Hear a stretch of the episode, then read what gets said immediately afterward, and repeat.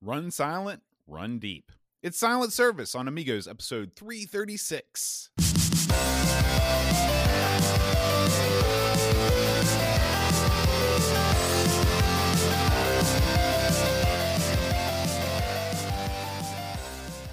Hi, everybody. Welcome to Amigos. I'm John. And I'm Aaron. And today, Aaron, we're going to be talking about silent service. Aaron, Ooh. have you ever been known as silent but deadly? No, I've never been known as silent about anything I've ever done. I'm more of the loud, boisterous jerk type. You know, the the jerks in the old uh, Animal House, like a Belushi type. That's what I am. What about Has you? anybody ever called upon you to be the muscle in a gang? I've never really been in a gang, but well, I don't know. Does the band count as a gang? They would Sort bring of. me in to kill suckers in football occasionally. That was that was pretty much the extent of my musclery. But I Although I, can like- take care of business. Don't think about. I have you I ever can. been have you ever been up to no good with a group of guys and they look at you and they say if anything goes south we'll leave it to you No, no, I don't because I don't do no good. I'm all good. You know that. Mm, mm. What about you? Have you been this? you- Have you been the uh, tough guy, the muscle for anybody? I can't imagine you being in a gang. What kind of gang would that be? you know it's funny whenever i don't wear my glasses people think i look like a stone cold killer Take them off. Let's see. Okay. No, no, no I don't see it. You got a baby face, and I mean Mm. like a, a one-year-old baby. You know, you got to cut that look like. you know there's only been one time in my life that i've been referred to as as one of the bad boys yeah, I gotta hear and um, and this was in my ninth grade english class and i was in a class with full of of no good nicks okay yeah, and the teacher was complaining about our class to another class and she was like yeah you know all the guys that are in there blah you know nick harold joe street john schaller as soon as she said my name the entire class erupted in laughter because i was not known as uh one of the bad boys So, Well, I mean, it's not. Uh, listen, I you know, as you know, I do work in the field of corrections. the uh, field of dreams they call it Oh, it's not the field of dreams, unless you're dreaming about being in prison. Then you'd love it. But there's a lot of bad boys in there, boat, and I can Mhm. tell you, uh, having seen them, that it's not necessarily the best way to go. Sometimes Yeah. being the uh, the choir boy keeps you out of the out of stir, if you know what I mean. would you say your job has scared you straight No, I would no, I, I not really. I do. I will say the job has given me more respect for the police than I had, Mhm. uh, which was n- uh, not a ton at the Mm-hmm. time. So I'll, I will say that. But and certainly for prison guards, those guys are getting hosed. That's a Yeah. tough job. It's a it's a tough job and they don't get paid a whole lot so Yeah, you got that right. Listen, when you're walking and you you enter in a, an establishment like you know I don't know KFC and you're wearing a KSP shirt, do people give you the kind of respect that they give a you know a police officer? I never wear cop stuff anywhere under any circumstances unless it's in the joint Mm. because the people don't like the cops, and so you I just I'll never wear it. Also, It's, just, but it, I mean, it's not like a ticket to free food, like because I know that there are some places where cops be. can roll in and But it could also be a ticket a ticket to food that's been spiced disgustingly by someone who doesn't Mm. like the police. When your brother Billy's in the joint and you don't Right. like the cops and you might not treat their food so good. yeah. You Why are we so, talking yeah. about this, Aaron? You brought it up, boat. Today's Well- today's game is about spitting in food and going to jail, right? That's I'll tell you. I'll tell you, it's time, Aaron, to leave this riveting conversation and talk about this week's Amiga news. Amiga News.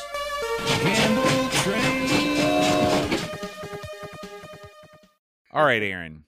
The first uh the first story this week is that listen, you know, Atari has been kind of on a tear lately.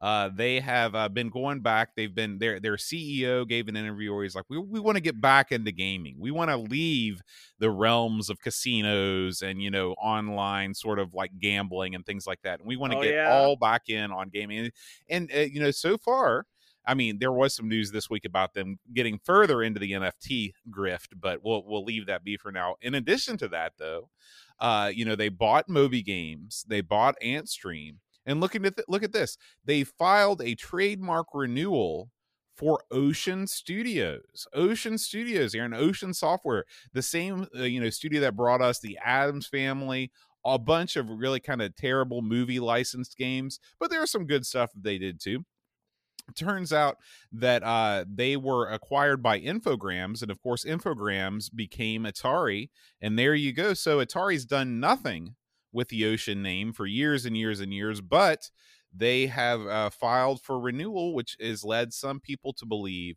that they are going to bring the Ocean moniker and maybe some classic Ocean games back. What do you think about that, Aaron?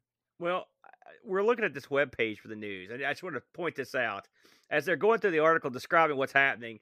As an example of the brilliance of Ocean, they've, they've inserted. I think that's a C64 version of Slap Fight. Yeah, one of your favorites. Horrible. No, It's not there's as no good as the arcade version of this, but the arcade version. Now, Mm. with all that said, uh, it's odd that I never, I didn't know Ocean was actually out. I'll be honest with you. Like I didn't know. I thought someone was using it somewhere. You would, you'd assume, wouldn't you? Right. Uh, so right. listen, yeah, bring it back. I mean, uh, there that name's got a lot of sway, especially in Europe. So you could probably get some sort of action out of it. Now, what? So they filed to renew the the uh, the trademark. Now, what do you do with it? Are we, are we going to see a new Ocean Games? Probably not. Are they going to put, uh, or maybe they're going to do some kind of Ocean Classics compilation? I think they're going to go. Yeah, I think that's the direction they're going to go in. They're going to make a compilation pack and sell it on Steam and call it the Clash Ocean Pack. Um, and you know whether they still hold the copyright for all of their licensed titles, I don't know exactly how that works. I'd Uh, say there's you- a zero percent chance of that. well, it, I mean, maybe so. I okay. So say they they did, you know, one of these classic films like a Cliffhanger. They did the, the game for. So you know, of That's course, if they want if they wanted to make a new Cliffhanger game, they'd probably have to relicense it. But to re-release an already, you know, a game that's already been out, I don't know if you have to pay for that or not. I don't know how that works. Maybe they could, and like for example, instead of relicensing Street Hawk, they can call it Road Hawk. You know, make a few Mm. minor changes to it.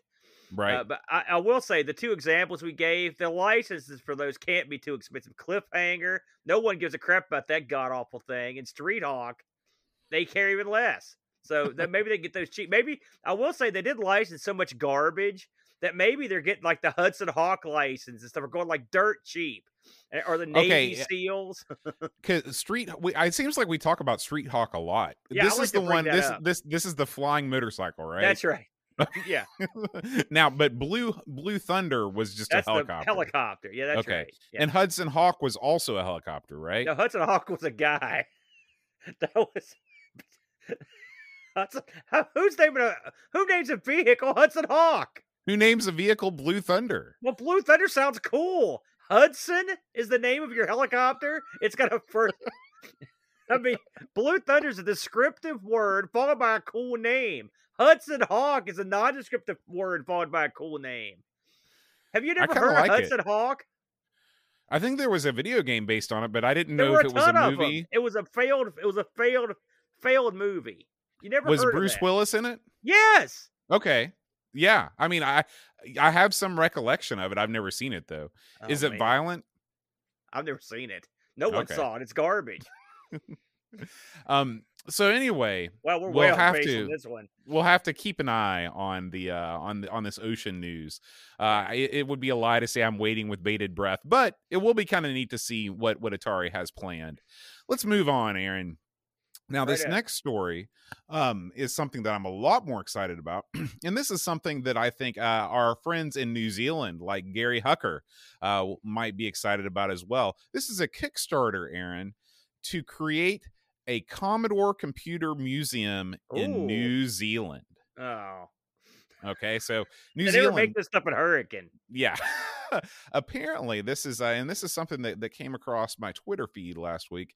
Um, this is a guy who uh, basically he has a whole bunch of um of Commodore computers. Okay, Yeah. and uh, there was a, a guy named Alan Gilchrist, and he ran the Commodore Home Computer Museum here in New Zealand from 1995 to 2011. Okay, well, right? the museum needs a new home okay? And this is the this is the uh, rationale that he he gives. He says uh, commodore computers were the number one selling brand by volume. Sounds like you're selling a package of chips when you say it like that. In the 1980s even outselling commodore australia on a population adjusted basis. How crazy is that? That they sold commodore sold more computers um, in new zealand than they did in australia. How crazy is that? That, that is odd, isn't it? Who knew? Wonder why. Thousands of New Zealand farms were run on the Commodore 64 and the VIC 20. That's what I want to see. I want to see some kind of a farm exhibit that's got a C64 running the show. That's awesome. Yeah, that's great. No, I never heard that. Yeah. So anyway, there's all kinds of reasons why this thing should happen. Uh, the Kickstarter is live now. Uh, they've got a ways to go. There's 26 days left. This project has raised uh, just over $1,500.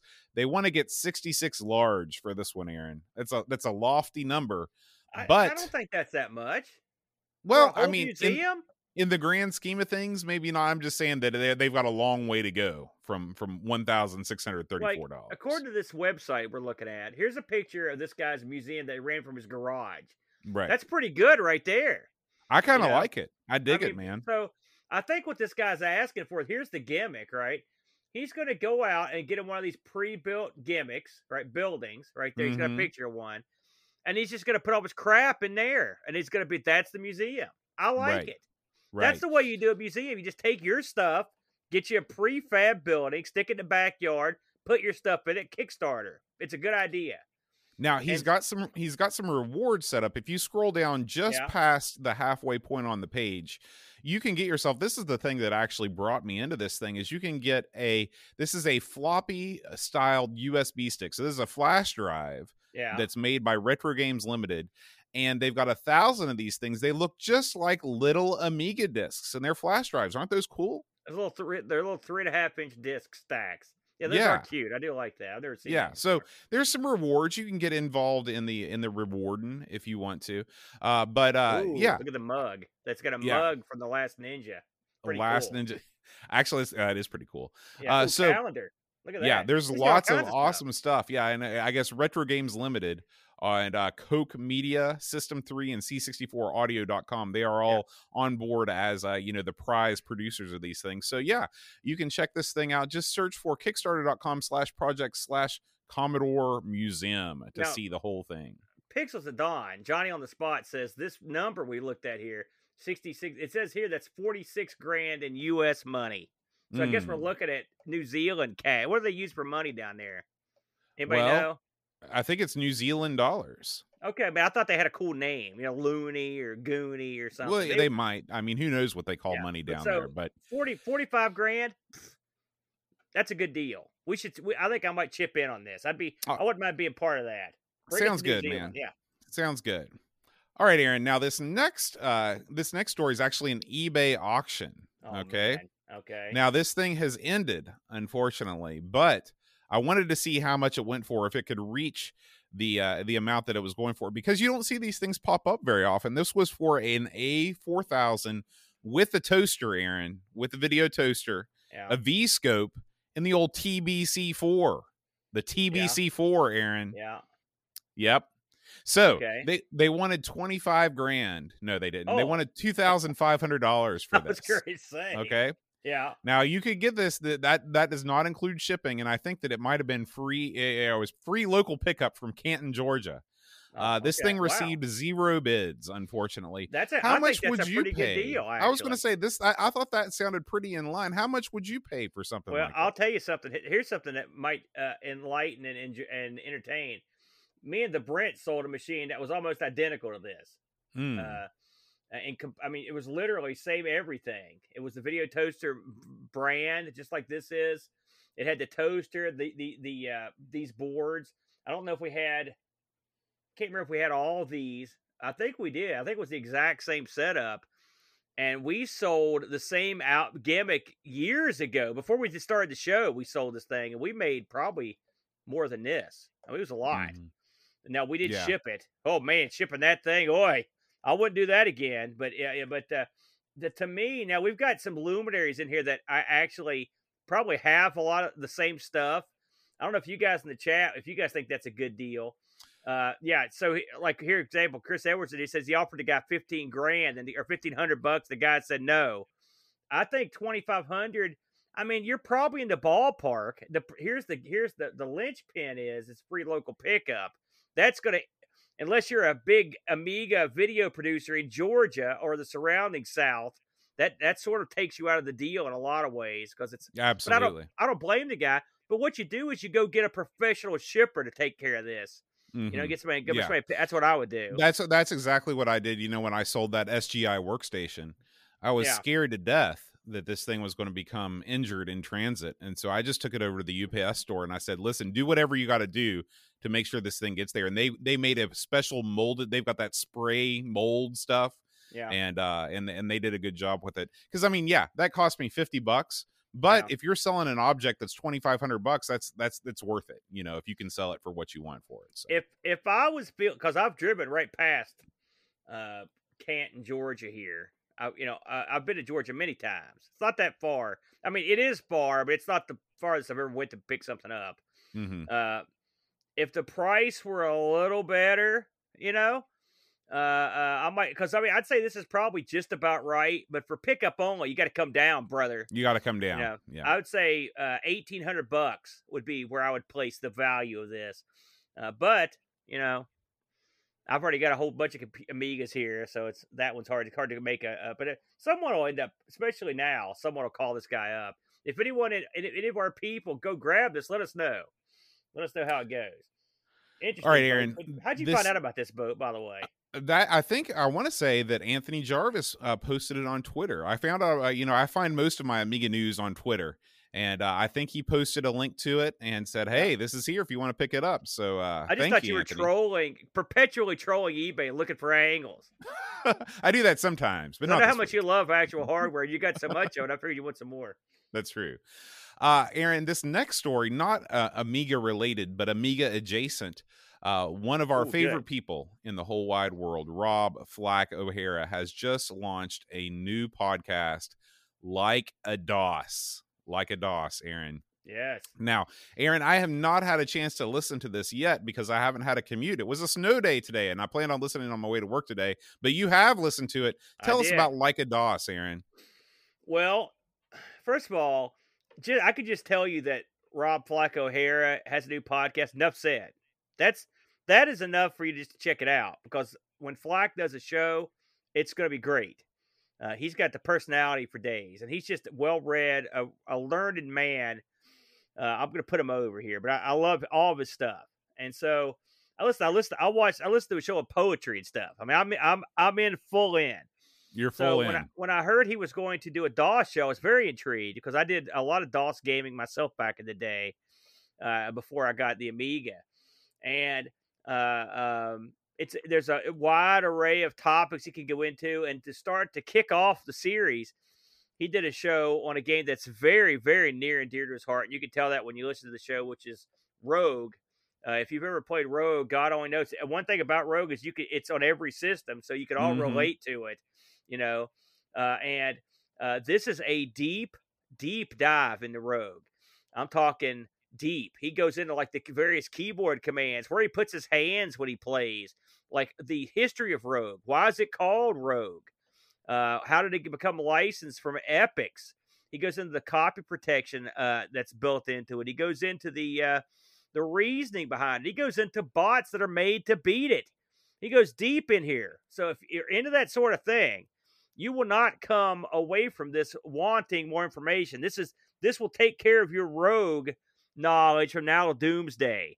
And I'm assuming that this will be the format of the show going forward. I know Rob probably spent a lot of time working on this, and it shows. It really comes across. It's a, a tremendous effort.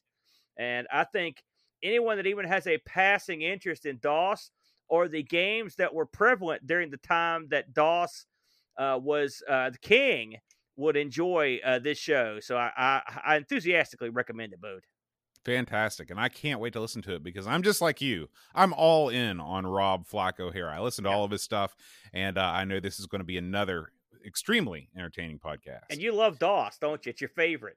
I hate DOS. I mean, it sucks. But uh, it's uh, I'll listen to anything that Rob does, and There he can make anything entertaining. I agree. All right. So, Aaron, speaking of things that you love, why don't you talk us through this next story here? You know, I've mentioned for probably since the very first day we ever did a show that one of my first loves and what probably the first podcast I ever heard, and uh, one of the it's got to be one of the earliest podcasts that were out there was Retro Gaming Radio from Shane R. Monroe. Uh, Shane did this show for a long time, and it's never been you've never been able to completely go back and listen to it until now. He has finally got around to releasing the definitive collection of retro gaming radio on uh, USB uh, thumbsticks. He's selling these things now. This is everything he ever filmed, plus some shows that never aired, and plus all of the interviews he ever did in their entirety. If you look down the list of who he's interviewed, he's interviewed everyone from David Crane to Don Bluth, Ed Rotberg, Gary Goldman, everybody, Howard Scott Warshaw, Larry Kaplan. I mean, everybody. He hit everybody. You want to hear what uh, how Forbidden Forest was made? He's got it. You want to hear about David Crane's thoughts on the newer versions of Pitfall that he wasn't involved in? It's in here. I've heard almost every one of these, and his interviews were great. You want to hear stuff about King of Kong before King of Kong was made, where he talks to Billy. He also talks to the the other guy from the movie. They're buddies. They're just hanging out. And this is this is after the events of the movie had went down because that was all baloney. Right. I guess where I'm going. uh, he has everything. The interviews with Howard Scott Warshaw, aside from the fact that he talks about the stuff with Atari, gets into Howard Scott Warshaw's other documentaries, his Atari documentaries, his S and M documentaries, stuff you never knew about. It's all here. Whether, and I know you're not the biggest fan of Shane's presentation sometimes, but I mean, because you haven't listened to hardly anything. Listen, I've never actually listened to Shane Armand. I knew it. These interviews are great. Uh, and Shane gets in there now. I mean, they're older interviews, of course. This the technology was Now, great, how I was going to say, some of these. I was going to know. say that that's the thing. You know, like I'm sure the interviews are great and the contents are great, but how is the audio quality on these older interviews? Oh, It will depend, won't it? I haven't heard. I haven't got this definitive collection yet. So uh, he he remastered 37 episodes, and some of the and I know some of. I mean, let's put it this way: I listened to all the interviews that that were ever on the show, and they were all perfectly uh listenable. And I was on a disc man in my car going back and forth to my guard job. This is years ago when there was no MP3 players except for the CD based ones. There were no car Mhm. ones. So if Mhm. I could listen to them in that state, I'm sure there'd be plenty listenable. Now, he really does have a lot of solid gold in here. He talks to the father of the Vectrex. He talks about the. If you ever had any thoughts that about the team that worked on Dragon's Lair, he talks to them all. Don Bluth multiple times, including some uh, uh, brief talk on stuff like the Dragon's Lair movie that ended up being unreleased. Uh, it's some real good stuff, uh, and some and even for he gets probably the only interview I've ever heard with the guy that does Daphne, the Dragon Slayer emulation. You know, that's everyone Mhm. uses Daphne. It's Mhm. the guy that does it. He explains why he did it. He explains how he did it. He and you learn about this guy. He's a real religious guy. He's a he's a he's a different sort of cat. You know, uh, it's a very interesting interview. Plus, tons and tons of Amiga stuff in here. Shane was an Amiga developer and a, and a early Amiga adopter, and is a big Amiga fan. So there's tons and tons of stuff in here relative to the Amiga, as well, including the story of his old uh, job as an Amiga developer when he did uh, triple X discs for the Amiga, and that's a good. That's a. It, it sounds lewd, but it's actually pretty interesting to see how that all works and how they go about making. now those. here here's the here's the million dollar question Yeah. this is uh this is a hundred and 150 or so 160 episodes Yeah. uh 50 dollars Yeah. delivered to you on 12 thumbsticks or something like No, that one one thumbstick, one one thumbstick. thumbstick Yeah, okay okay he's just got Um, a list a bunch of them there. okay i thought i thought you got that package when you No. okay No, so aaron can he Well- count you among the buyers Oh yeah, I'm definitely gonna pick it up. I just found out about it the other day. You know, I've tried to interview Shane.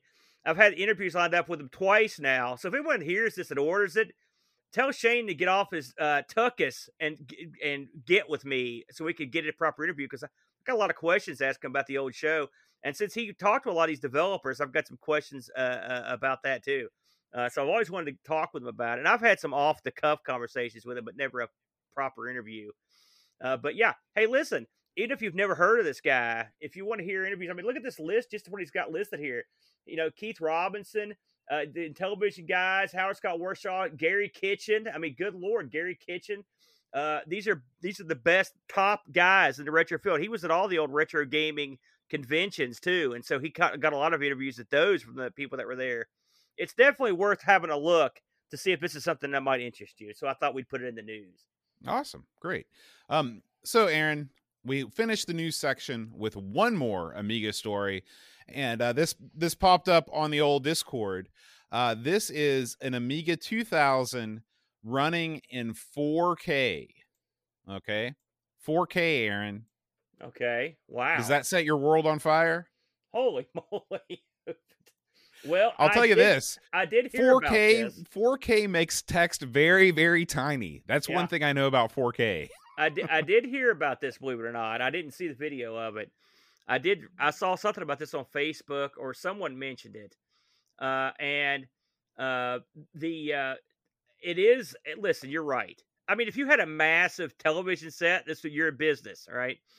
Uh, but it's still neat to, Yeah. to do. It's just kind of Yeah. neat that they can do it. Now, I believe this is a. Uh, uh, I believe this has the old uh, Raspberry Pi gimmick is involved in Mhm. the output. Pi of this. Storm. Mm-hmm. Uh, but uh, uh, you know, it's it's cool. What the heck, you know? Yeah. Uh, if you can do it, why not? Now, again, no one I don't think is going to run with this. And by the way, just look at all the real estate you've got there. He's got a full version of Directory Opus running tightly in the corner of the screen, and he's got all this stuff running. So that's madness. It is. I'm I'm happy you brought that up just so I could see it. You know, speaking of madness, but before we close out the news, uh, tomorrow night, uh, uh, boat. It all goes down as we record this. Uh, tomorrow night, that is uh, January 29th, 4 p.m. Eastern Standard Time, boat. Uh, we're going to get busy with the uh, first meeting of 2022 of the International Computer Club. Mm-hmm. I want to give this a quick pitch uh, before the day came. Is the last time I get to plug it. Uh, we have uh, what I would, uh, you know, and you could arguably say this is the most stacked and jacked lineup in the history of the ICC. As far as I can tell, we've got eight to nine presenters uh, that are that are going to be standing by to entertain and enlighten. Uh, we have all sorts of different, various things from hardware to software to programming, including a, an interview as well. Uh, it should be a lot of fun, Boat. We're going to be covering the ZX Spectrum, the Amiga, the Coco. Uh, we're going to be covering all sorts of different hardware. It should be a good time, and everyone is invited to attend. Uh, Yeah. if you Edvin sums it up by saying a tight 90 minute show. yeah. If you are watching this show live or uh, have been to our Twitch channel, you can go there and watch the show. Again, it'll be 4 p.m. Eastern Standard Time uh, on the Amigos channel on Twitch. Now, you also have the option, if you're a member of our Discord, to join us live via Discord and be in the room uh, dur- during the show. Uh, you don't even have to be a presenter. You can just show up, pop in, turn your camera on, and sit back and listen. That's what Boat does That's you what know, I do, ha- man. Tips a few back and Couple. has a good time, and uh, that you're more than welcome to do that. You can pipe up whatever you want, and if you have something to say, uh, it should Yeah, Chris fun. also mentioned you can take a bet on when Edvin will fall out of his chair. Well, Edwin, we're putting him on early this time. We know we're starting early. Uh, boat a lot of we've actually started this thing at six thirty. I think one time we're starting much earlier at four p.m. Uh, to accommodate people in different time zones. Now, I don't suspect this is going to run for five or six hours. Uh, oh God, please God, no. But if it it could run for say three and a half, okay. And so this will give everyone a better chance to see it because I don't want anybody to get feel like they're getting shut out. It is the International Computer Club boat, uh, and so we do hope that if you get a chance, you'll pop in, say hi. Uh, it was one of our most well attended events last year, and I think this one will be just as well attended, if not uh, with a bigger crowd. Uh, so again, tomorrow, 4 p.m., the International Computer Club. You got anything to add, Boat? Um, no, no, not nothing but that this uh one of our presenters tomorrow is Frank from retrorewind.ca, which Mm, segues nice. nicely into uh talking a little bit about the wonderful service that they offer. You know, no matter if you are into the Commodore 64, say you're the world's biggest fan of the Commodore Plus 4, That's me. or maybe you kind of like the Amiga. Frank over at Retro Rewind has something for you, whether it's recap kits, whether it's flash carts. say you just got a Coco and you're ready to go with some gaming, you can plug in an Coco SDC. That's their flash storage uh, device. I believe Frank said they just got a new a new batch of those ready to go, Bo, as well. So oh, now's the time. Super exciting, super exciting. There's always new stuff coming up on his site. He's he's in the midst of a million different things all at once. And if you're looking for someplace reliable, dependable that will ship your products to you at no great cost and doesn't charge you an arm and a leg for the thing in the first place, look no further than retrorewind.ca. Um, I can't tell you enough good things about the company. Uh, not only uh, do uh, is Frank a great guy, but uh, Jason Warren's also part of the Retro Rewind family now. Did you know that, Aaron? Uh, please go on. Yes, Jason Warren's also a part of the Retro Rewind family. He's got business cards and everything. So, uh, the, the the the the company is growing because they're so wildly popular. I know I've heard. You know, I was at the old Westchester Amiga user group last week, uh, Aaron. This is an online user group that uh, Amiga Bill runs. It didn't used to be online, but thanks to the unpleasantness, it allows me to take part and uh, there were guys on there singing the praises of Frank. And so don't just take our word for it because he's uh, our official sponsor, but look around online, read some testimonials. Frank is the place. Listen, everybody knows that Amiga hardware is expensive. And if you're going to entrust somebody to either send you parts to replace or if you're trusting somebody to take your hardware and fix it and make it better, you've got to find the right person for the job. And that person is Frank over at Retro Rewind, Aaron. I will say this, Bode. Uh, we've known Jason for a long time. Yeah. And he's sort of our tech guru, uh, mm. one of the mm-hmm. top guys. And I know about his skills. So the fact that Frank brought him aboard, a wise decision because Jason can go to school, can go to work. Yeah. Uh, and Frank already is good at what he does. Uh, and he's given you, gentle listener, the ability to save 10% boat off their usual order. How do they do that? All you have to do is use the promo code amigos10 at checkout all caps amigos 10 save 10% off any order no matter how small or how large very good bud very good all right aaron let's leave retro rewind and dive slowly into silent service you mean, I mean slowly descend into silence.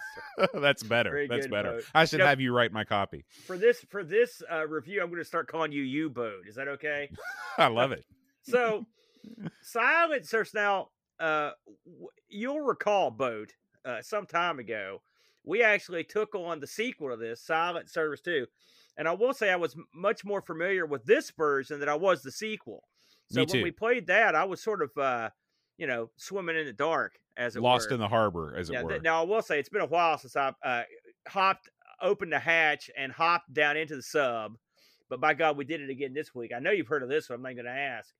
Uh, this is Silent Service, uh, released in 1986 on a disc and published by Microprose. Now, uh, Microprose uh, was behind everything in this game. They published it, they put it together.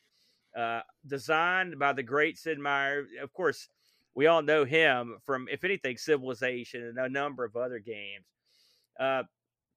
This was coded by Russell Finn, uh, Silas Warner, and the graphics were done by Michael Haire and Michelle Milan. Now, uh, these are these are your micro micro pro crew. They've worked on a lot of this stuff. This is an old game, so I want to start with this. Think of, it's funny because I was just watching a documentary on. In fact, this is double funny because I was.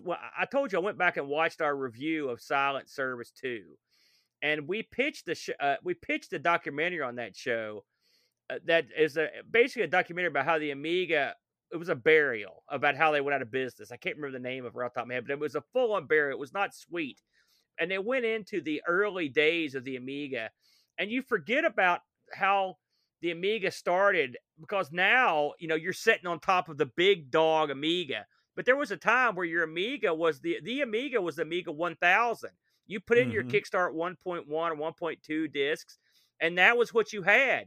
You didn't have uh, a bunch of memory stuff. You didn't have an accelerator because it was 1986. Okay, this is early on, and you've got to remember that when you look at games like like this particular one. You've also got to remember uh, what how did this game get here? All right, before we even get into the game, how did it get here? Well, this game had proven popular on, on uh, the PC And so a lot of people in the early days of Amiga were tipping were dipping their toe into the pool boat to see if this was going to be a nice fit for them and to see if they could swim the waters with Amiga and Commodore. And so what that resulted in is a lot of games being ported over from like 8-bit machines, all right? And Right. this is a game that showed up on a lot of 8-bit machines back in the day. And so when you look at the Amiga version, uh, you're seeing some, uh, I would say, some uh, halfway decent upgrades, but nothing earth shaking. You know, from from the other from the other machines. And I know you played. I think it's a these. little. I think it's a little bit of a stretch to call it halfway decent. Well, I'm, what It's I pretty mean, much. Is I mean, this. If you look at the eight bit ports of this game, yeah, and you look at the and then you look at the sixteen bit ports, the, the, there's more colors. right, Uh, it's slightly higher fidelity, right. but there, there much more could have been done. Well, But the, mou- the mouse control, I think, the a- mouse is a- control is the big a thing. big but that's deal, not right. necessarily a sixteen bit upgrade. Right. But I, what I, I guess what I'm saying here, Bode, is, and I'm not, it's not a burial of, of of the game. It's just this is the way a lot of these early games were, because people were learning and they didn't know how to program necessarily for the the Amiga all that well, and it was a lot easier to port something and just sort of skim the surface of what the Amiga could do. And I think this is a game of its time. So before we get into it, that's something I thought I, we get it because I mean clearly you could obviously make a much. I mean, Silent Service Two was a much more attractive game with better sound effects and stuff. It's because they were trying a little bit harder with that one. This one, I think, was more of a try trying to see how things were going to go. Yeah. Um, yeah. I mean, in 1986, it was still far from certain if the Amiga was going to succeed as a platform. So I Right. don't blame them for for going in, not going insane. I didn't realize how shaky the Amiga start was. I mean, it was real touch and go early on. Mhm. And I mean, I know people scoff at that now, but I mean, there was absolutely the possibility that the Amiga was not going to survive. That's an absolute fact. And Commodore was in deep trouble. Uh, people forget that they were they were near bankruptcy uh, for a while until until really the 500 sort of put pulled them out. Plus a lot of business moves, liquidating stock and whatnot. I mean, the Amiga 1000 wasn't a great seller at the time, uh, and so uh, I mean, it was really surprisingly low. So you're you're making games on a unproven platform. Yeah. Excuse me. So with all that said, luckily for Amiga, this game was put out on every platform, proven, unproven, and everything else. I did not realize. Yeah, I'm going to go through this list, but just so to show you how wacky it is. The usual suspects are on here, but we don't get a game that has this sort of crossover very often. So you've got the Amstrad, the Apple II, the uh, 8-bit Ataris, which I'll be honest with you, I didn't know this got an 8-bit release until you told me I didn't either. Yeah. the ST, the C64, the Amiga, the Apple II GS. So there's two Apple ports. Mhm. The PC, and I think the PC also got a booter version and a DOS version. The uh, TRS-80 color computer, the Speccy. By the way, the TRS-80 color computer. I want to say that again. The Speccy, the and the Thomson MO6, 8, and 9. Okay. Wait, there's a Coco version of this game? Yes, that's a Coco. I had no version. idea. Oh my gosh, I'm gonna have to fire that up tonight. So that is a lot of uh, crazy, crazy porting going on. And so this was just one. Maybe they were just throwing darts at the board and seeing which one came closest to be the success. You never know. Uh, but or maybe just they had a a plan. So with all that said, what is silent service? But I'm going to let you take the helm here. Explain silent service, if you may. Silent Service is a submarine quote unquote simulation. Uh, I would call it a very light simulation of submarining. Uh, what it does is it allows you to pretend that you are in a World War II submarine, one of uh, several World War II submarines, and your job is to seek out and destroy enemy Japanese craft. The whole game takes place in the Pacific Theater of War uh, between the years, I believe, of 1942 and 1945. Maybe 1944 is the, the latest. There might be a 40, an early 45 scenario in there.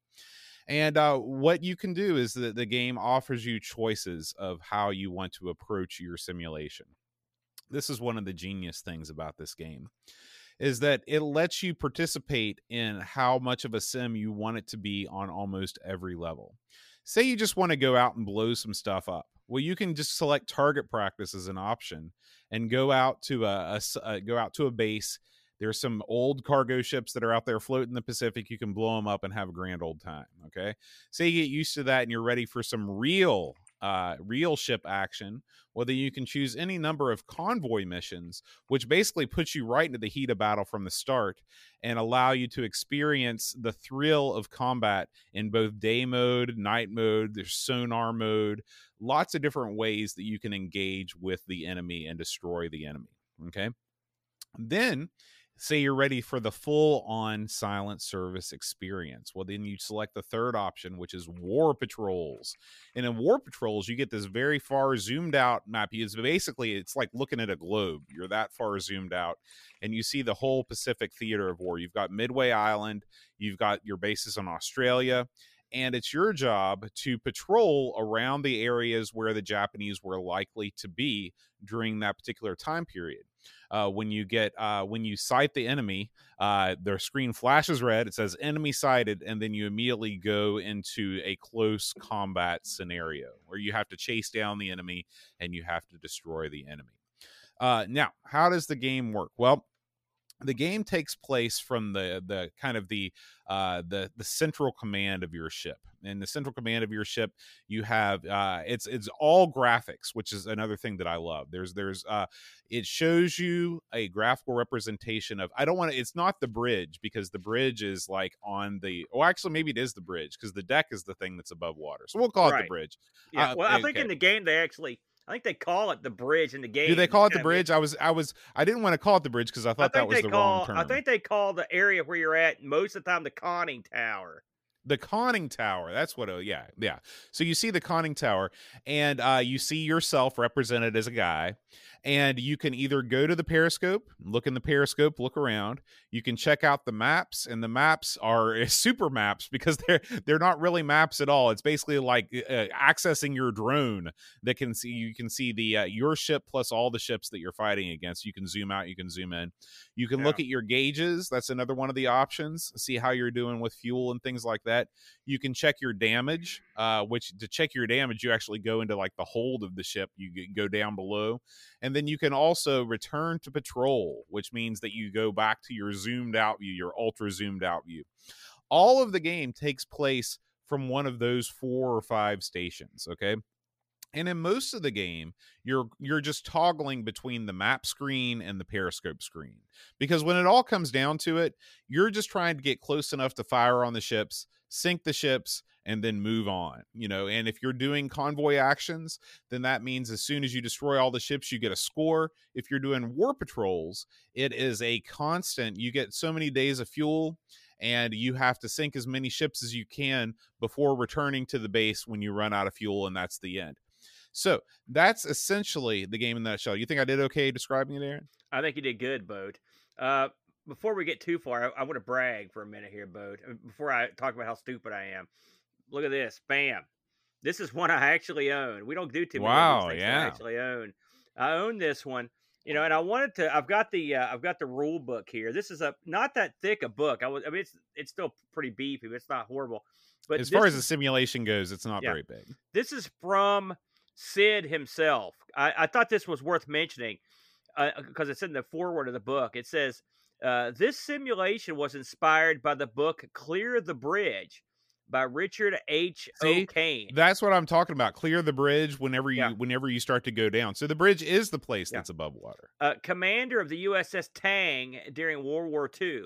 My hope was to capture in this simulation some of the tense situation, quick decision making, and decisive action so characteristic of World War II undersea combat. Uh, I like the fact that he wrote this little foreword on here. I think it's kind of neat. And when you go through here, you mentioned some of this, uh, that the manual is this is another one of these games where the manual is an absolute essential part of the game. It's not only an essential part of the game, it's also a great read. I read Yeah, this it- thing cover to cover and it never became tedious. Yeah. It never became dull. There wasn't a ton of extraneous information in it. There wasn't a novella. There was none of that crap.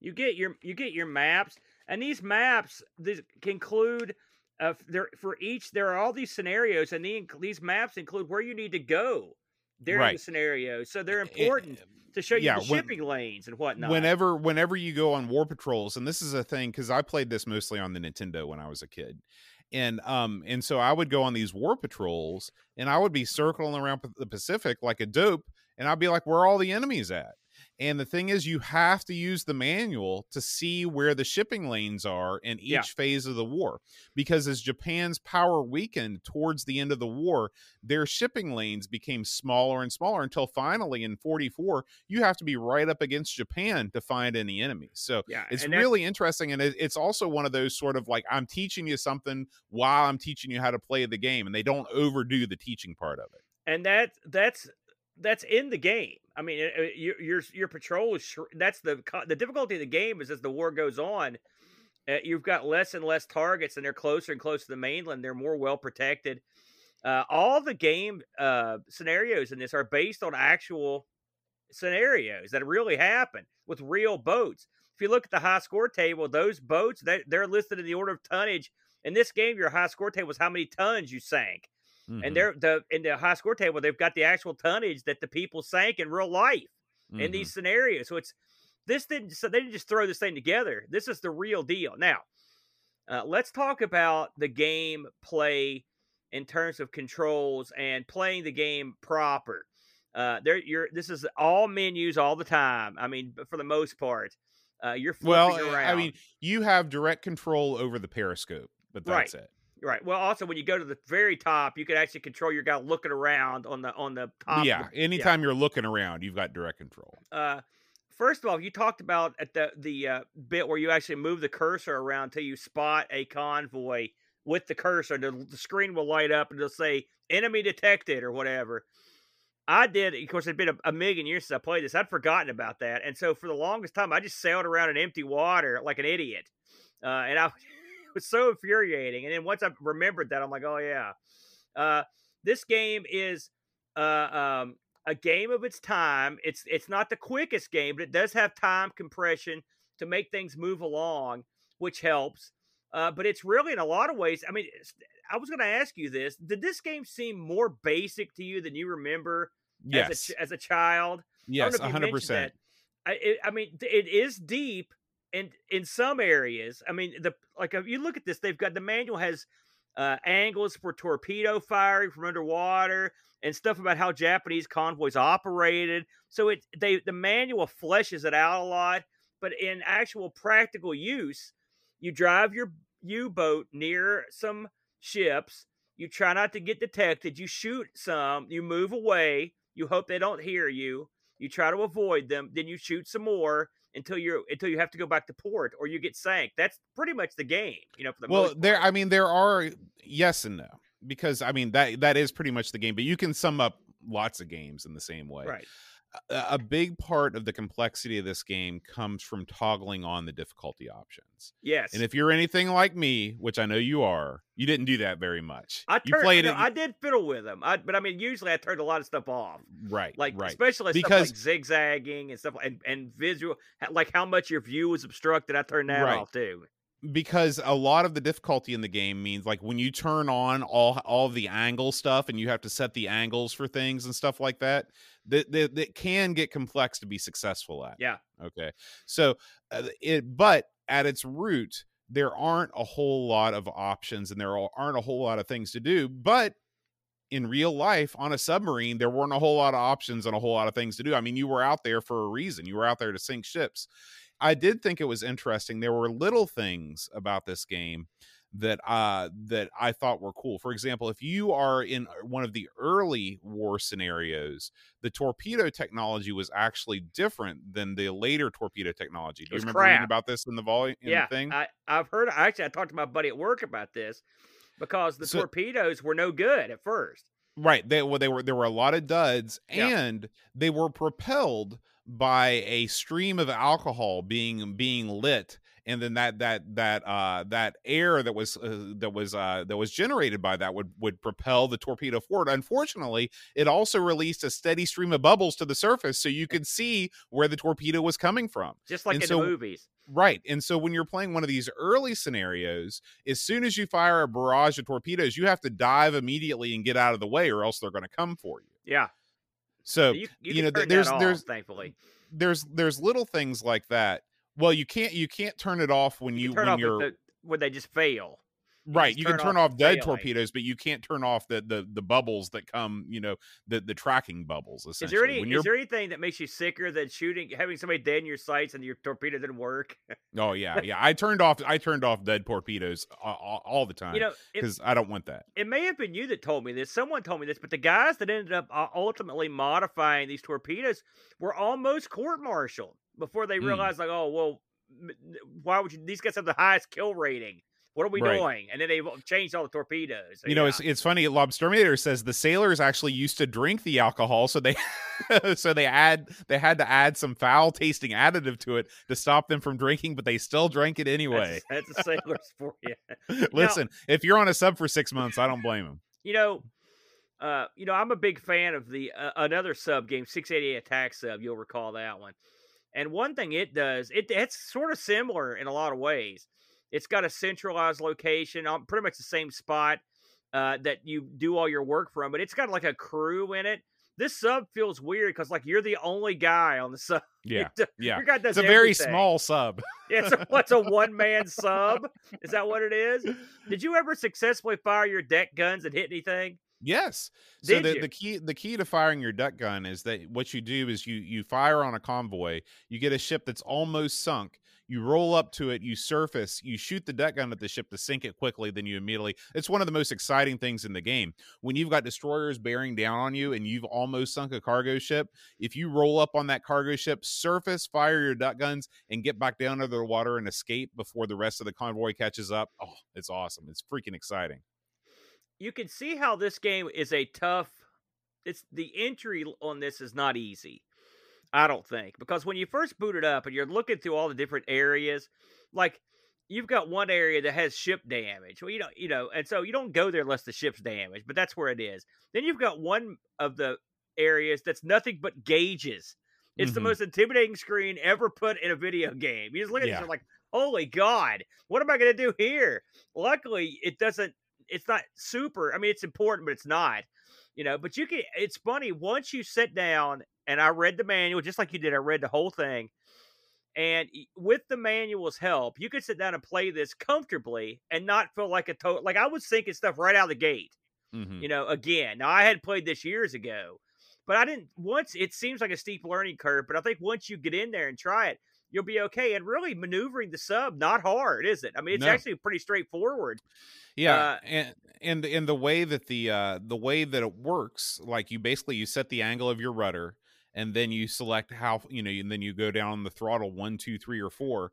Yeah. But the big thing that makes you turn really quickly is when you start to uh, make time go faster. Because it, at its normal speed, your submarine Yeah. sort of crawls along. But when you speed that time up to eight, you can really motor through the Pacific Ocean. So Yeah. I enjoyed that aspect a lot. I like there's two things that I love about this game. One, it doesn't take a lot to get into some action. Okay. Right. I love the fact that they put in the the convoy actions Uh, uh, mode that, Those are that great. sets you right into that. yeah i love and that two, too.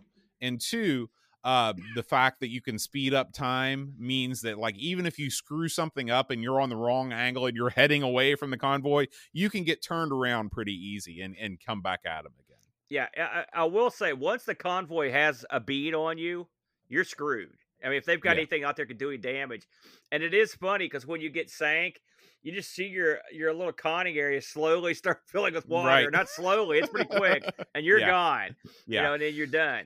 Now there is a scoring mechanic in this game Yeah. that is interesting because a lot of games like this, I mean, I don't know. I don't play a whole lot of simulations, but I don't really associate like a high score table with a simulation game. But I'm Yeah. glad that they did that because for an arcade guy like I am, Yeah. I'd get in there and I'd sink some ships and I, and I would get my ranking and I'd be like, well, I can probably do a little bit better than that. If that wasn't in there, I wouldn't have been as inspired to give these different scenarios two, three, four times ago. I want to make a correction, and I I was the more I thought about it, the more I didn't believe it. When I went off a, a little while ago about the uh, Coco getting the copies, that was incorrect. I thought it was, but I was. It's what Wiki. I read it two places. Never trust nothing. It was the Tandy 1000. They made a mistake. The Tandy Oh, 1000 has 16 color version of this, okay. and that's that. So for a few, just to get myself off the hook, you don't want to anger the Coco people. They'll come for you in the night. Never. Uh, but uh, so there you go. I will say it's it's nice that the Coke that the Tandy got a version uh, because the CGA version is not attractive. So at least they get the Tandy people a the little the, bit of a the, the CGA version is available on Steam right now for a dollar seventy five. So feel free to pick that up or not. I will say there is no attractive version of this game, right? I mean, it, at bare minimum, it's passable. Like the Amiga Yeah. version is gonna knock your socks off. It's the Amiga version is definitely the best looking that I've seen, Yeah. but it's yeah, it's it's it's no great shakes, especially the uh the the ship the the periscope view leaves a lot to be desired. but I mean, it's it's the one thing about this, in my opinion. You know, I'm not the biggest fan of simulation games, but I do like the sub stuff. I, mean, it's funny how it works. I kind of like the slower stuff. Uh, I think this plays quite nicely, uh, and I mean, it, it does what it does well. I Mhm. think. I like it. I like a game. I don't want to get too deep into it. And this thing, like I said, you can get in. You can get the manual out of this thing, and you can find out about what angle to have your sub at as you're servicing to shoot the torpedoes, and the the habits of a Japanese convoy, and all this other stuff. You could read all that and take that into account. And I have no doubt they put math in the game to simulate that.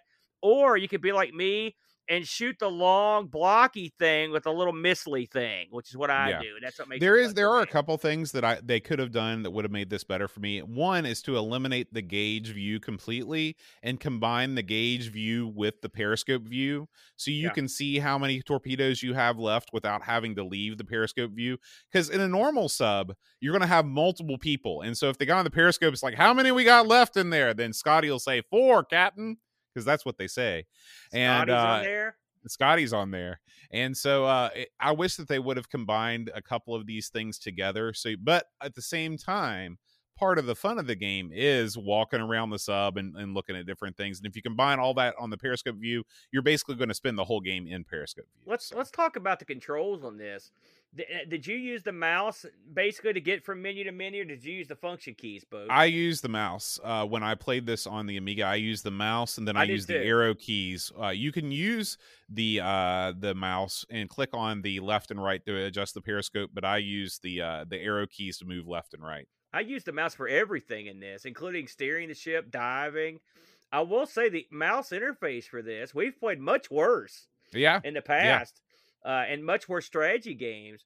I mean, Yeah. they did, and, and if you hit your second mouse button, uh, it will bring you back to the conning tower view. Mhm. It's very you can flip convenient. It's actually quite good. And then having the function keys there when it, when it gets real quick and you've got to make split second decisions, that helps.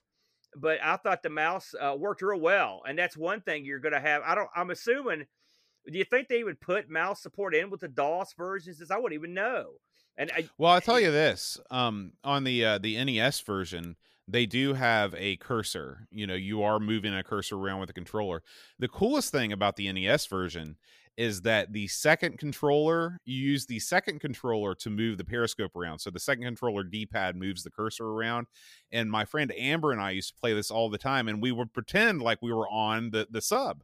You know, I would be the periscope guy and the gunner, and she would be the navigation or whatever. It's a fun way to make a one-player game a two-player game. Very good, very good, Boat. You know, uh, we talked about this briefly at the opening that there were 8 bit versions of this released, a lot of them actually. Now, before we get to the C64 version, you you actually played the Atari version a little bit this week, didn't you? The uh, I the did, I did, is- and, what- uh, how does it how does it stack up? Uh it is uh it's it's okay. Yeah. Um it's definitely not as pretty as the Amiga version, but all the functionality is still there. Yeah, Um it, it the the- you know, I if I was a kid and I didn't have anything else but the Atari, then I would have been extremely, extremely happy to get this because this was a pretty late release for the Atari 8 bit. You know, uh, uh, it actually, uh, um, you know, it came out, you know, by the time 86 rolled around, uh, if this did in fact come out on the 8 bits in 86, the ST had already been out for over a year. So we were lucky to get anything by then. yeah. Um, if you're watching along with us, I've got the comparison between the Amiga and the uh, and the C64 version. Now, if you think about this boat, and of course you've I, you've played them, but w- if you took out the mouse entirely, and you could still play this game perfectly acceptably with the function keys, which I'm assuming that's how the Atari and the Commodore versions. Oh yeah, now. well if you in, in the manual, you know it's the same manual for all the computers, Yeah. and they give you a grid that shows you all of the different uh, keystrokes for everything. And once you get the keystrokes down, you know, once you've got those memorized, you could probably actually play this faster and more efficiently with the keyboard. Just like when you're using keyboard shortcuts doing anything, you can do it faster than using a mouse. So, um, you know, that that doesn't stand in the way of it at all. Um, I did fall into using the mouse on the Amiga just because it, I didn't have to learn the keyboard shortcuts. That's the reason why the mouse became adopted. Um, but uh, but you, this is definitely a playable game on all of the platforms that I've tried it on. Now, I will say uh, one of the advantages of playing this on the Amiga uh, or on the Atari ST is you, there's actually a scenario in here you don't get anything else. Uh, the uh, uh, Cavalla hits the jackpot scenario is exclusive to the Atari ST and the Amiga. Mm, Uh, so hey, there you go. Uh, at least they packed a little extra in uh, mm. both. yeah, But I think yeah. the C64 version, again, it's it's it is what it is. But I mean, in terms of the, it's not going to affect the game way the game plays. Uh, right. and it's probably perfectly acceptable. It's neat. Like I said, I love it when we can compare game contemporary games on these eight bits to the sixteen bits. It's always neat to see how they made the jump. You know, and I guess at the time, if you had a C64 and you saw the Amiga version, this might be kind of impressive for you. As opposed, you look back now and you're like, look at that. But I mean, you know, eh, they did okay. when Um, I was a kid, I always thought this game looked great. So Yeah. there you yeah, me too. That's funny how that works. Yeah. Uh, and p- p- I mean, you got to think at the time simulations where stuff's floating around. I mean, it's just like, wow, look at that. That's you're actually in the sub, and it, Right. you got that feeling that now you sort of you've seen it all. Now, Yeah, uh, yeah. did we get any Discord action on this boat? We sure did. We sure did. Let me look it up here. Um, I know that we got a couple reviews. The first one comes from Carl Blitter Blitter, and he says, uh, Silent Service is a solid World War II sub simulator which captures the atmosphere and tension of the environment well. With an excellent range of difficulty and realism options, a staple of MPS sims, you have the option from simplified play right up to full military accuracy, requiring a level of knowledge on real submarine operations and tactics. Naturally, like all Sims of the period, the game manual is a must have. However, with the benefit of hindsight and looking back nearly 35 years later, it's clearly limited both by its development and release date and its 8 bit relations.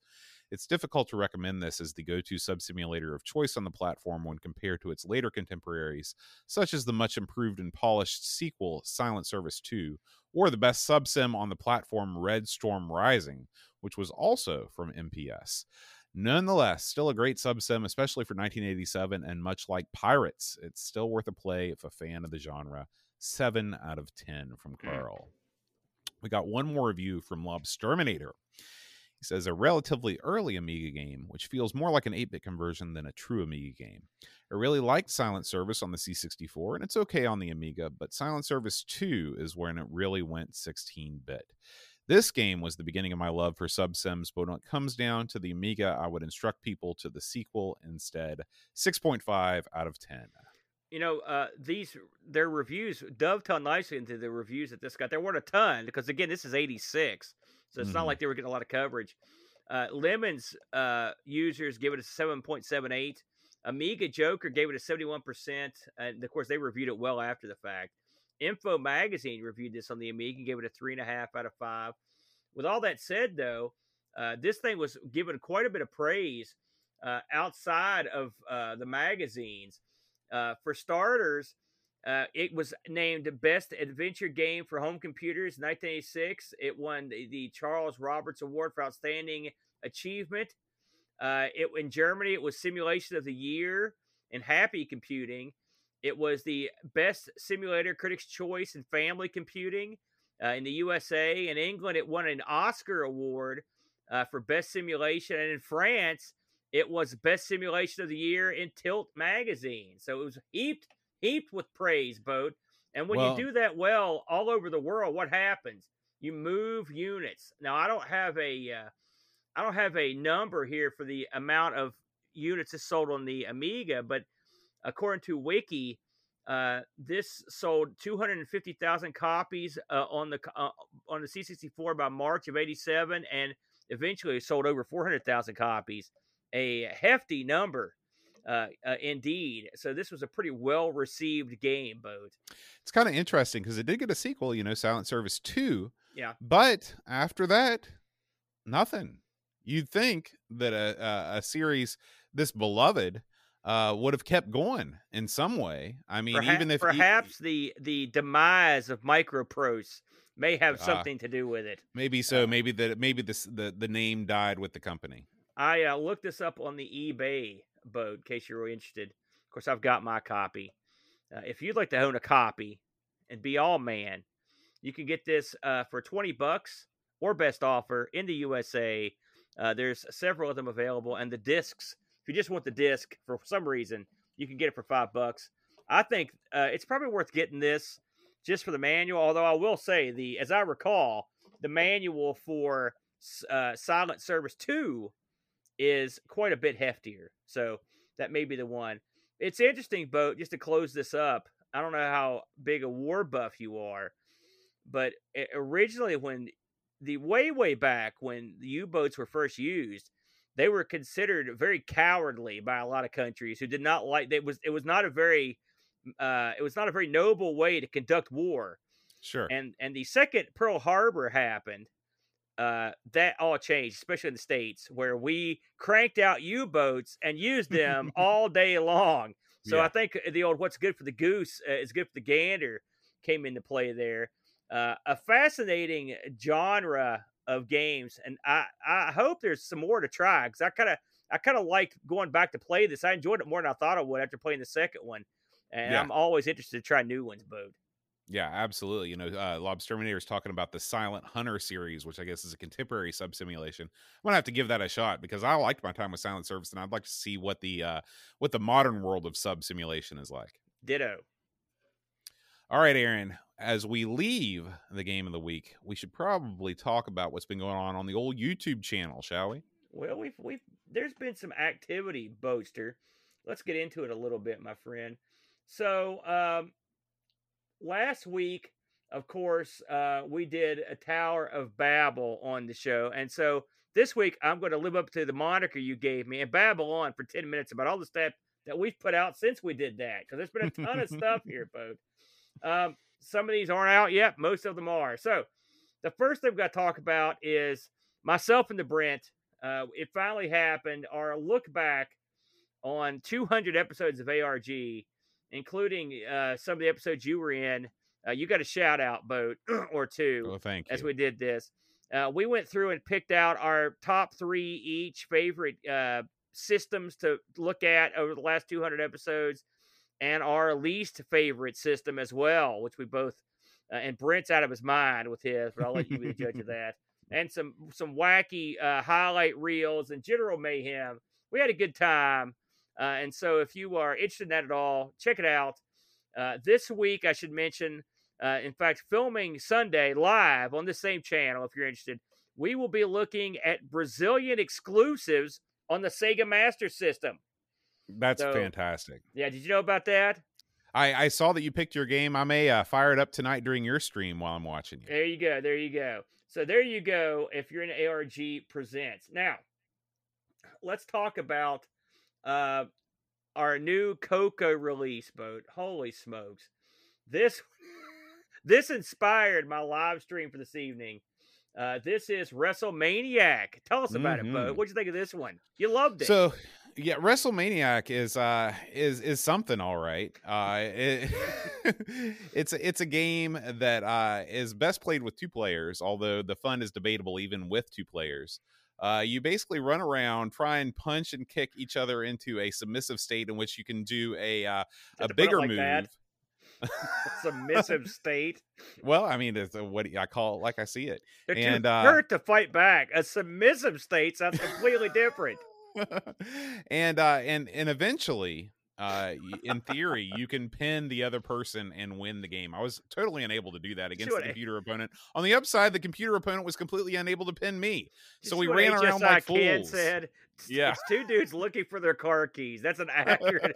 that's an accurate.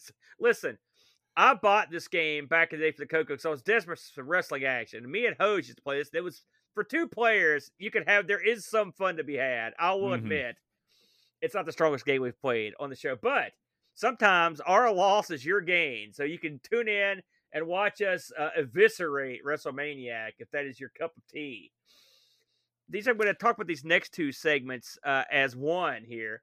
you know, we've got a, a, a our buddies, an affiliate of ours, our good friends over at the Pixel Gaiden show, Bo. Mhm. They've got a gimmick that they've pulled out. I like this gimmick, by the way, where they interview some of their patrons and and they're asking them what is the crown jewel of their collection. And they've interviewed a couple people that we may have heard of because we both know them and love them. Uh, this first one is Eric uh, interviewing our uh, good buddy Pajako. There's Pajako Right. right. there. If you ever wondered what he looked like, uh, Pajako, uh, uh, drop dead handsome man. He showed off his Atari ashtray he's got, which I, I am envious of that. Uh, this was very entertaining because these uh, these crown jewels aren't necessarily the most valuable thing in your collection, or it's just the crown jewel, you know, the thing that's most close to your heart. Yeah, Uh, I watched both of these, and uh, Yeah. I was highly entertained. 48K talked about his uh, special 48 uh, Atari 400 Yeah. that has the external keyboard and everything, and so yeah, very cool. I I think this is a great segment, and I hope that they do more of these. Yeah, it's a good angle. I, I liked it too. I really enjoyed these. Look behind 48K. Of course, I watch him stream every week on Tuesdays. I believe it's every Tuesday at uh, right around seven. I believe is when he does it. It may be six thirty. But look in the background, all the all the stuff back there. Yeah, He's got lots a of cool house. stuff. He needs a a, a fifty thousand dollar building for his museum. He could put one together too. Now, last but not least, Boatster, of our currently released options, it's our good buddy Frodo Winnell. He's moved past uh, Barbie and Disney. Now we're on to Bugs Bunny and Daffy Duck. This is part one of four uh, uh, uh, shows he's done on Bugs and Daffy. Three and a half hours in part one here. Bo. oh my gosh, wow. Frodo is the war and peace of deep dives when it comes to these games. he doesn't. He, no game escapes his. Trust me, as at following him up with the Barbie stream, no game escapes his his sight. He's like the Sauron of these games. And so, if you want to see Frodo go through four million games featuring Bugs Bunny and Daffy Duck, this is the show for you. And and his upcoming shows will also be the shows for you. Uh, you've played a ton of these systems over the years, but did, uh, do you have a favorite Bugs and Daffy uh, game that you've played, or can you think of any that you've played? It's been Uh, I've played uh, quite a bit of Bugs Bunny uh, 50th anniversary celebration. It was either 25th or 50th, but I'm pretty sure it's 50th anniversary celebration. Uh, by and large, these games are not very good. Uh, Oh, Looney Tunes burial. properties, uh, Looney Tunes properties uh, rarely translate well into video games, and uh, like which is which is odd because you think they'd make great games, but uh, but they don't. Have you ever played the uh, Looney Tunes pinball machine? No, I have not. I, I think it's called B- B- Bugs Bunny's Birthday or something like that. Uh, it's also it's renowned for cr- its crappery. I will. s It's another one. So even in the realm of pinball, the Looney Tunes have been putting out garbage. Now it seems like I played a good Looney Tunes game on the Dreamcast, like a kart racer or something. I could be nuts, but it seems like there was a halfway decent see kart that. racer. I can see that. But I mean, kart racer. When you do a kart racing game, you're really, you know, You're scraping the bottom of the barrel. well, you're not reinventing anything here with the old cart. It's not like they came up with something no one else had. You know, it's Mm. Right. wacky guys in a car. Uh, but anyway, Frodo may prove us both fools as he goes through these things. So please tune in, check Frodo out. Frodo can stream just static and make it entertaining. I highly recommend you check out the Froadster. Uh, Boat, I think that's all of our current releases, my friend. All right. Well, uh, it's probably time to talk about the Patreon song challenge last week, Aaron. And uh, I want to give a special shout out to Here our winner from two weeks ago.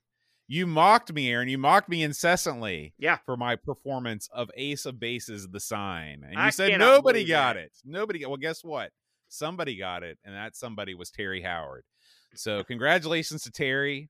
I knew a, a true Ace of Base fan would recognize it immediately.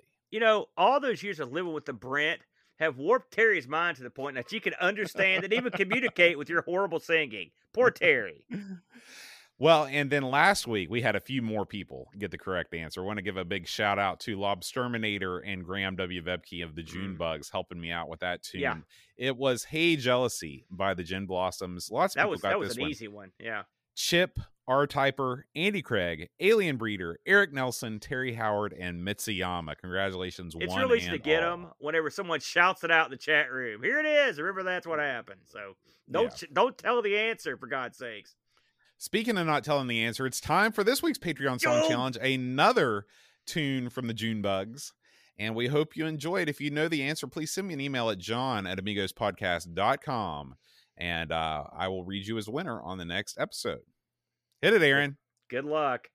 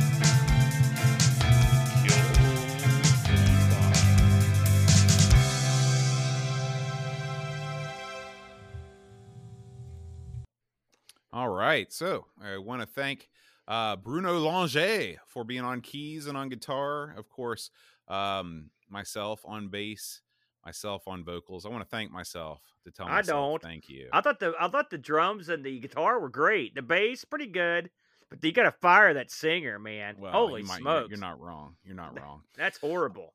All right, and of course, Aaron, we want to thank all the fine folks that support us on Twitch. Uh, we do record the show live on Twitch every Friday. You're welcome to come and join us. Our Twitch subscribers include Demo Scene TV, Eor4077, Uber Scuba Diver, Thurso Bard, Retro Jerry, John Marshall 3, Dragon Bane OZ, Am I Ooh. Steph, Scumboy, Jigglebox, Texas Foosballer, M. Kelly 0904, Below Jellyfish, Real Retro Dude, OROM, Luminate 08, Butterberg, Pixel Rageous, Amiga Live, Macintosh Librarian, Lord Soup, Wide World of Retro, The Mr. Chip, Edvin Helland, Qubits, Beach Bum 7, Buck Owens, Gary Heather, I am Chris Folds, Ah, Crabs MTG, Great Al G, The Amiga Show, Negsol, Salem OK2, Monza Mess, Grillza, Mitsuyama, Steve Burtz, Pakotake, Explorer, Captain Chaos DK, and Blue Train. Thank, Thank you guys you. so much for subscribing to us on Twitch. Now, Aaron, this next week on Amigos, it's an Amigo Aaron special. You requested this one, Aaron, and it came to pass. All right, Lionheart again. no, no, Aaron. Uh, next week, the the Olympics start, the Winter Olympics, and so Oh, you yes. demanded we play an Olympics themed game for our show next week in celebration. And so, Aaron, we're going to be taking a look at Lillehammer '94 for the Winter Neat. Olympics special. That's the best one, wasn't it? You Maybe remember that so. time where that guy won the medal there? Holy smokes. That made you believe again. Well, Lillehammer was the Tonya Harding Olympics. That's what it will always be remembered as. So maybe that will be reenacted. In What a thing to be remembered as. Way to kill a Lillehammer boat. I can't wait. Good job, selection committee. Finally, I got a little sway with those guys. All right. Well, that's going to do it for the show this week. Uh, thanks as always for watching. We will see you next time. Until then, Adios.